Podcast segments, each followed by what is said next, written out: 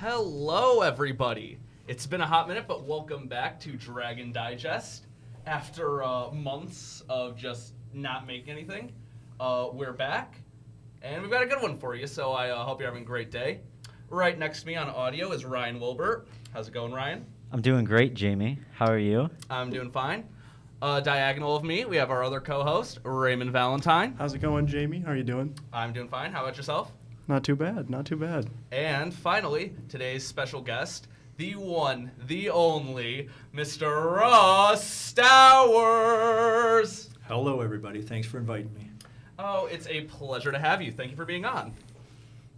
So, starting everything off, uh, like normal. So, just who are you? You know, what do you do here at Lake Orion? What's your job title? What What do you do, really? Sure. I'm a teacher in the science department. My subjects this year are astronomy, zoology, and biology. And that's just like a tiny fraction of what I do. What else you got? Nothing. No. A tiny fraction, and it's 100%. Have you Yeah. ever have you ever No. taught any other classes besides those three? Or I have, yeah, over the years. Um, you know, I had a geology class, an environmental science class, some ACT prep, different things like that every now and then. yeah. Yeah. But I- the, the tiny part I was talking about was like in the past, you know, I've done the, the uh, paintball club and run the scoreboard for the freshman and JV football games and, you know, archery club, stuff like that. C- Can we run that back? There was a paintball club at one point. There was. Where did it go? And Well- how do we bring it back? well, uh, talk to uh, who's our, our gap guy? Uh, is, Kimball, I think. Mr. Kimball, yep. So you just got to get somebody to sponsor it. I got too old to be doing it. Um, but what we did was every other weekend um, in the fall we would start and we went up to Metamora and we played paintball outside. And then in the winter time when it when the weather got bad, we uh, played indoors. And at the time there were um, warehouses in Pontiac and in Walled Lake that we would travel to. And uh, yeah, we go and play paintball every couple of weeks. It was fun. Wow. I, I'm still just flabbergasted that there was a paintball club. Yep. Like, who's thought to start that is what I'm wondering. Well, like all the clubs here at Lake Orion, you know, you get a group of, you know, a few students together that want to do it, they have a common interest, and you find a teacher to sponsor it, and you I- can do it. I need to find the names. I need to figure out who did this. I mean, I've got to ask, like, why did you then accept it? Do you play paintball yourself then a lot, or is it I just used to, yeah. Okay. I'll say I'm retired now. a past career? yes. So, of the multiple classes you teach, Joe, which one's your favorite, would you say? I think uh, zoology is probably my favorite. It's the one I've taught the most, I've been teaching the longest, and I just like animals and everything about them.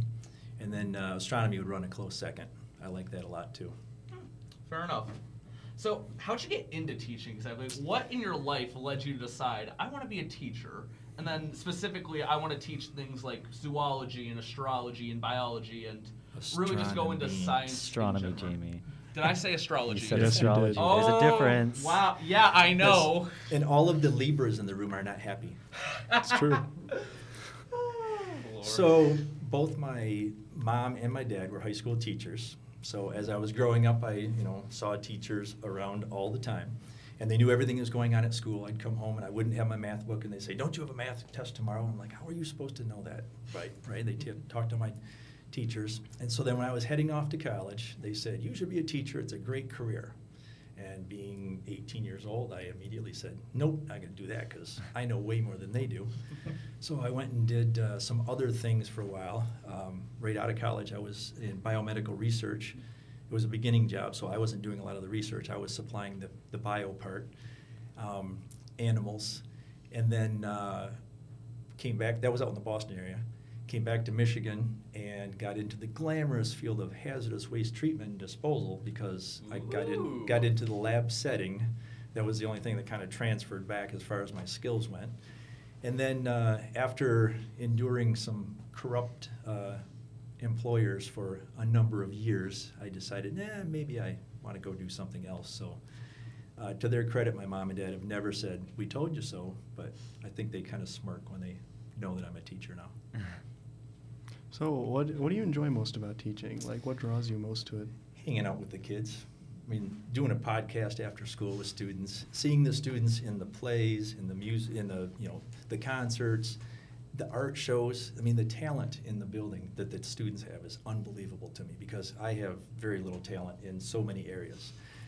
So I'm always amazed, you know, when I see students performing, whether it's athletic field or anywhere else, because you know you, you see students in the classroom, and I see their talents in that way. But um, I enjoy, you know, hanging around the students and, and seeing them outside of the classroom. Also, it it's uh, keeps me young. And I just made a face because you can't see it on the podcast. okay. So, so, so what did though like get you into like? So you said you started off with like biomedical research. Yes. What was it that like sort of drove you to think like that's something you might want to get into to then get into teaching zoology and just like the more life sciences? Sure. Well, I, I grew up in kind of a rural community, so hunting and fishing and, and things like that um, was kind of natural for me. So when I went to school, I got a biology degree, and I graduated, and I had zero idea what I was going to do with a biology degree. But I got married right after college. My wife got a job out in Boston, so this is far enough in the past. There was no internet and all that stuff. You just look in the newspaper at the little classified ads, and somebody was looking for um, a person to work in this lab, this biomedical research lab. So I got hired uh, to take care of the animals. I would uh, change their beddings, feed them, water them, take good care of them, until they needed, you know, whatever part from the animal so that they could make medicines to make our lives better. And uh, then they would have me do my job. Sounds like fun. Yeah, it, it was not it was not bad. The interview was interesting because my boss was originally from Minnesota and he knew I was coming out from Michigan. So we sit down and I'm waiting for the interview to start. We're just talking hunting and fishing, telling all these stories. And really the interview was going because he was asking, you know, if I processed my own deer, if I gutted my own fish, you know, if I did all of these sorts of things because that was going to be a part of my job. I didn't know I was being interviewed until well into the interview. Now, do you have any fun stories? Because you say you have gutted a fish and, and, and you know killed a deer and things like this. Like, what's your favorite story relating to something like that? well, uh, yeah, we don't have time for all the hunting and fishing stories. Oh, but, but we- when we could. We when- could. we could. We'll we see. could. But uh, when I was living out there in Boston with my new wife, um, one of the animals that I was caring for um, were uh, chicks, chickens. And so they'd be in the egg, and they would use their spinal cord for some sort of research, whatever they're doing. You know, they're working on cystic fibrosis and cancer and all sorts of different things. But they couldn't use the um, chickens, you know, after they got to be a certain age. So, you know, you'd go home on a Friday and you come back on Monday, and some of the eggs had hatched. So now you got all these little chickens. So what do you do with them? You take them home and you put them in your one-room apartment in Boston until they're large enough to eat. You had them in your apartment? I did. How many were there? Well, at various times. My it didn't last a long time because my wife wasn't a big fan. But we just like cordoned off the little kitchen that had little tile floor and all Uh-huh. that. I think probably the most we ever had was maybe eight. Wow. In a one-room apartment, you said. Yep. it's a bit of a tight squeeze there. yeah, that's How, how Hey. demanding was it to like try and provide for eight chickens, yourself, your wife, in a single room apartment in Boston? Well, how, how would you describe the experience on a scale of like one to ten? It was a piece of cake. Ten.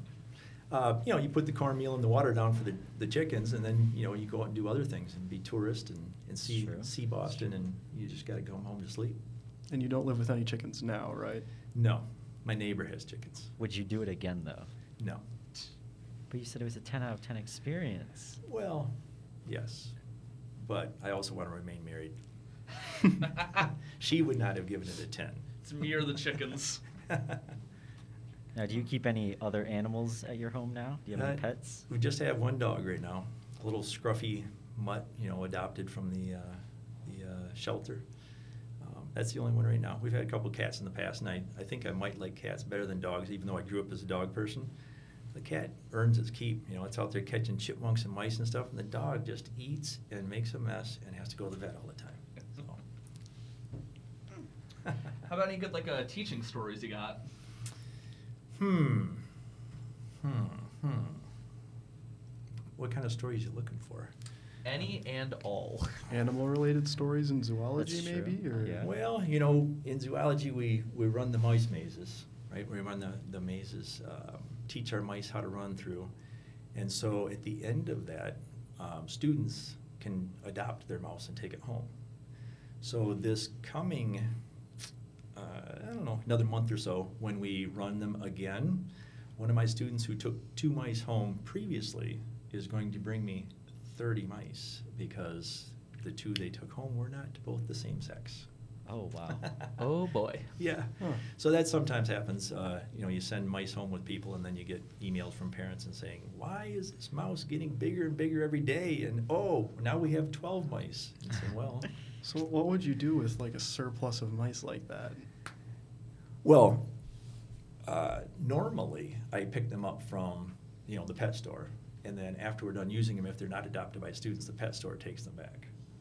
Um, but yeah, hopefully no surplus would adopt them all out. You just need to make sure you only get one, so that you don't end up with thirty.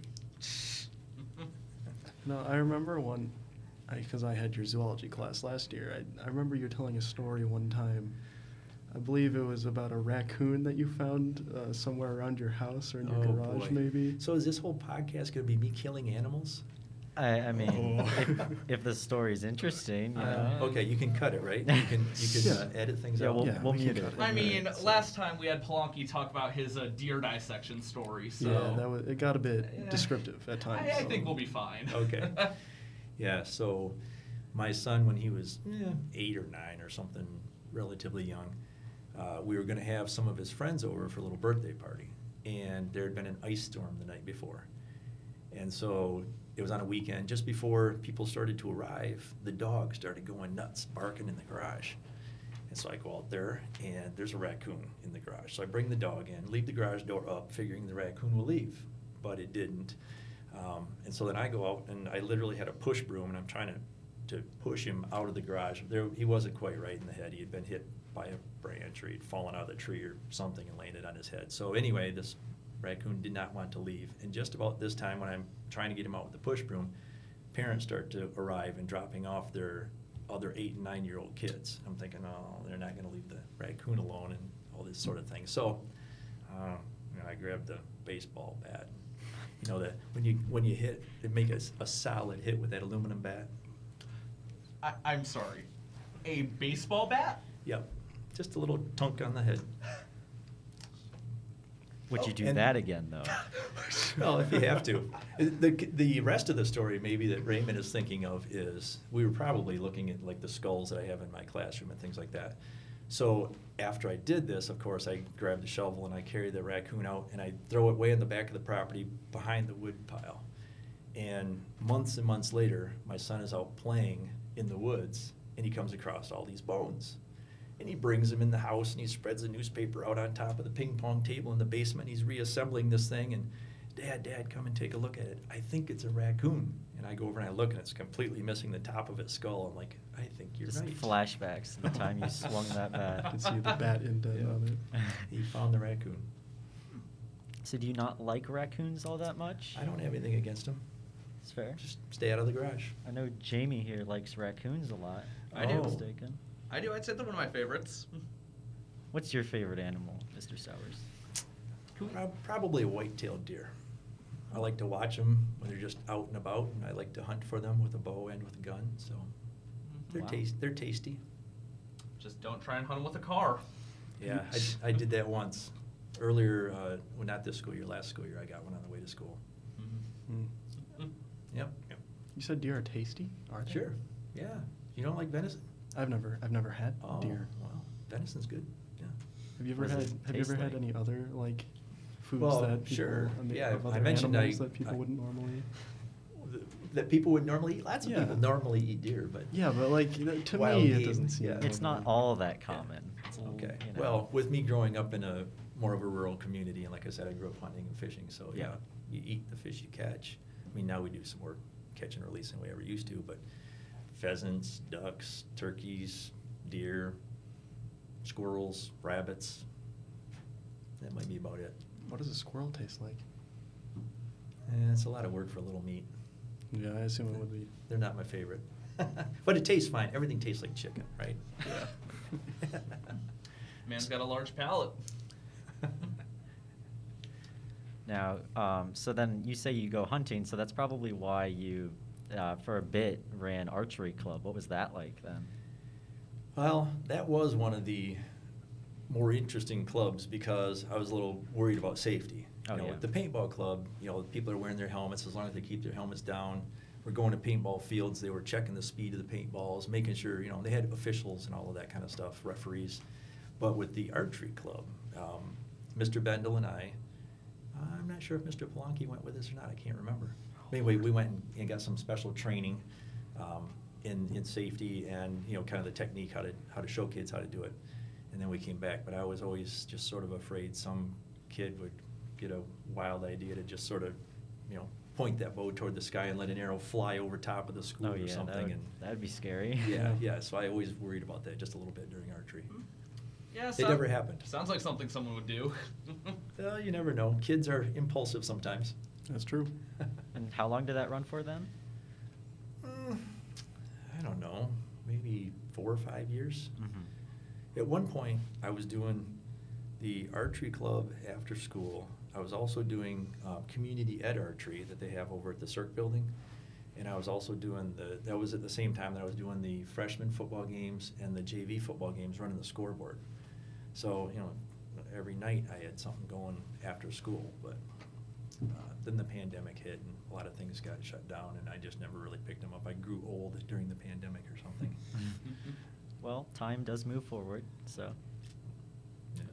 So we've talked a lot about like what you do at school, how you got here, but what do you do outside of school? You know, clue us in on the Mr. Stowers that most students don't really get to see. Okay. Um, just about anything outdoors. Um, I hear that you're a big phone person. You like to use your phone for a lot of things. He things. does. He does use his phone a lot. And That is true. Excuse me? Have I been gossiped about now? Is this, is No, this is just common is this a knowledge, thing now? Jamie. common knowledge, okay. But uh, oftentimes when students first get into my class, they say, "Is it true that you don't have a cell phone?" And that's true. I'm sorry, what now? I told you. I told you you'd have Wow, a reaction wow. like that. I Yeah. it- huh? So I also listen think about this. I also have students that tell me they're so busy, so busy, so busy. They don't have enough time in their day to do all the things they'd like to do.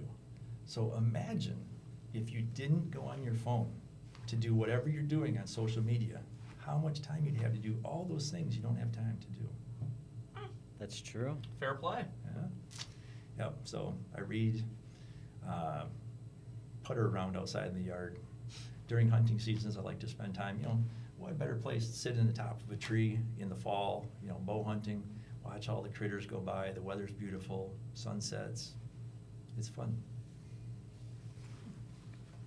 Now, do you just not have a phone, or do you have like other technology at all, or is it just Well? I'm, I'm, I'm not a big technology person. Mhm. Um, so we have a TV, but we don't have cable or satellite or anything like that. It's just, you know, the free over the air TV. Don't spend a ton of time watching it.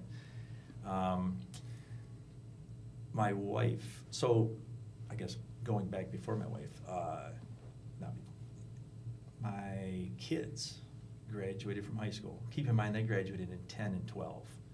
So it was a little into everybody having a phone and all that kind of stuff. And, and but there weren't all that many lessons and things like that that teachers had anybody doing online. So when my kids graduated from high school, we didn't have internet at our house. Mhm. And we didn't have cell phones. They graduated from high school, didn't have a cell phone. But when my daughter went off to college, she and my wife each got a phone so they could communicate. And then a couple years later, when my son went, he got a phone. So I do have cell phone access, right? Yeah. If uh, somebody needs to get a hold of me, you know, my son or daughter can call my wife or text my wife and say, "Hey, tell Dad this," which is what how it happens. Wow. So then, what was it like? Uh, so when the pandemic started, you know, and like everyone was sent home and we had to start doing things online. Mhm. What was that like? It was a learning curve. um, and I still am not very good at it. Like a lot of teachers, you know, use a lot of technology and a lot of apps and a lot of different things. And the students, you know, again, with all of their talents, they just pick it up and they do it. And uh, I'm not all that good at it. So I try and I do what I have to do and I get by, but I'm not very good at it, I don't think. And I do feel like your classes would be more hands-on classes besides. is true. Yeah. I Yeah, mean, there's some like classes you can't really do online.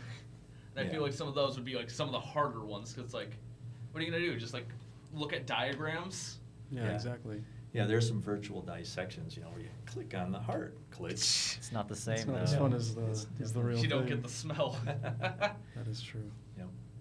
So, speaking of that, like, what animals do you dissect in zoology? Yeah, so it's a 20-week class. Mhm. So the first half, we study invertebrates. So we study, we uh, dissect an earthworm and a crayfish and Uh, squid. squid, yes. I've heard that one's really bad.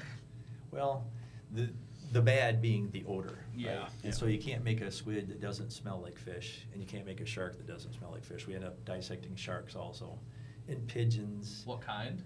It's a 28-inch uh, spotted dogfish shark. Yep. So, those are fun. We just dissected yesterday, dissected mud puppies. It's a salamander kind of a thing for all of you that just heard puppy.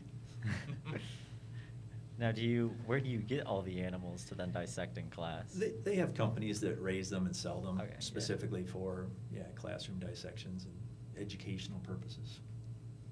Yep. That'd be an interesting business to get into. Yeah, I wouldn't mind working there when I get retired, right? Just like before, when I started out, feed the animals, water the animals, take care of the animals, ship them off to Lake Orion High School. What goes around comes around. Yeah. Hey, now that I got thinking about that first job again, uh, I mentioned, you know, they were working on curing cystic fibrosis and cancer and all of those sorts of things. The scariest part of that job was I had to grow more cancerous tumors. And the way that was done was with a mouse. And so we would, you know, blend up and liquefy this cancerous tumor, and then I would put a measured amount into a syringe, and I had to give these mouse, mice, uh, shots in the back hip.